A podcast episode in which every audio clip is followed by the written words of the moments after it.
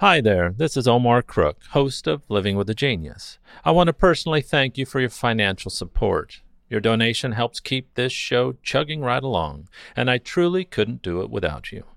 As always, thanks for listening. Be kind, do good work, and until next time. Here's Living with a Genius for May 8th, 2020 famed naturalist and television personality David Frederick Attenborough was born on this day, May 8th, in 1926, in a suburb of London, England. The second of three boys born to a university principal and a writer, he and his brothers would all find great success in their chosen careers, which would take them far from the city of Leicester, where they were raised. Indeed, David's older brother Richard Attenborough would become an Academy Award winning actor and director, and his younger brother John would become a top executive at an Italian car company named Alfa Romeo. But despite their notable achievements, neither brother would lead a life as full of adventure and travel, nor become as internationally beloved as David. Despite the relative urban surroundings in which they lived, David Attenborough's fascination with the natural world developed early, and by the age of seven, he had assembled a sizable collection of bird eggs and fossils. A lecture by famous naturalist Grey Owl that he attended in 1936 only served to deepen his interest, and after graduating from high school, he was awarded a scholarship to study the natural sciences at the University of Cambridge. Upon completing his studies in 1947, Attenborough was called to serve for two years in the Royal Navy. However, any hopes he had that this would be his chance to see the world were dashed when he was posted to a ship in Wales. In 1949, Attenborough returned to London and found work as an editor for an educational publisher. The following year, he began a training program at the BBC. In 1952, Attenborough completed his training and began working for the television station as a producer, thus marking the beginning of what would be a milestone career, both at the BBC and far, far beyond. At the BBC, Attenborough faced two obstacles. First, the station had little to no programming devoted to the natural sciences. And second, his boss thought that Attenborough's teeth were too big for him to be an on air personality. Despite these hindrances, however, Attenborough persevered, taking small steps forward on the path toward his ultimate destiny. He started out producing the quiz show Animal, Vegetable, or Mineral, and then moved on to co host a program called The Pattern of Animals with naturalist Sir Julian Huxley. But Attenborough was dissatisfied with the format of shows such as these, which often brought animals out of their natural habitats and into the distressing environment of a television studio. Seeking to break with this unfortunate tradition, in 1954 Attenborough launched a series titled Zoo Quest.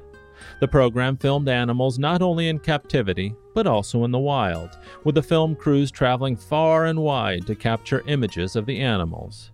With its on location yet respectfully distant approach to filming wildlife, ZooQuest established what are now the general standards for nature documentaries.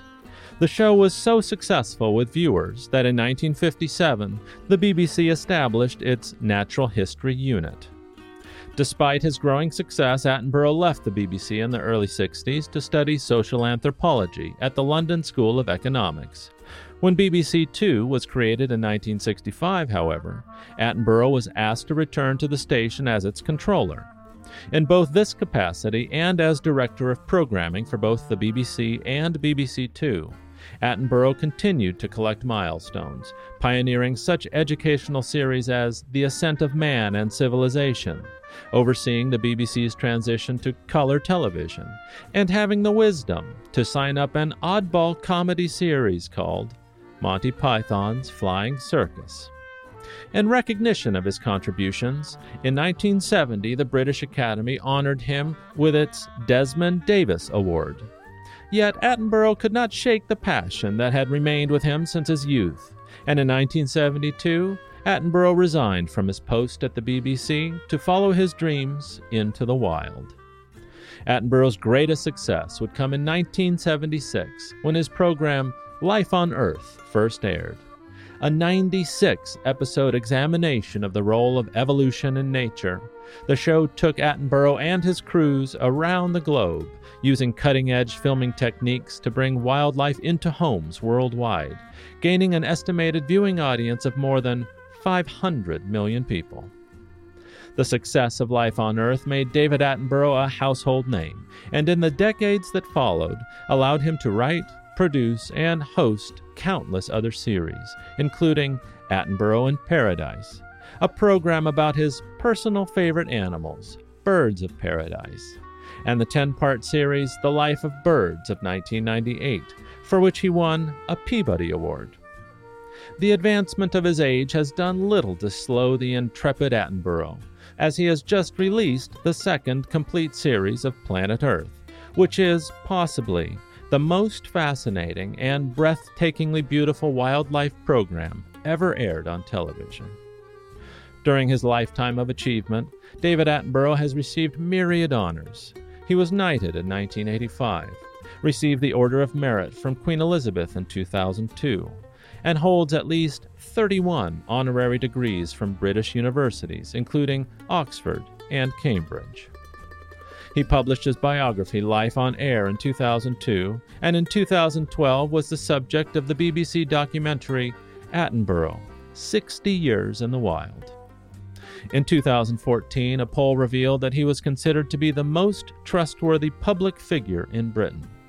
Attenborough is also the most traveled person in recorded human history and is the oldest person to have ever visited the North Pole.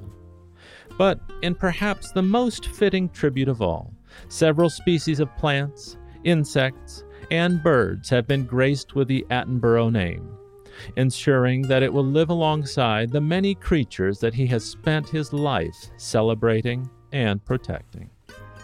Thanks for listening. Be kind, do good work, and until next time.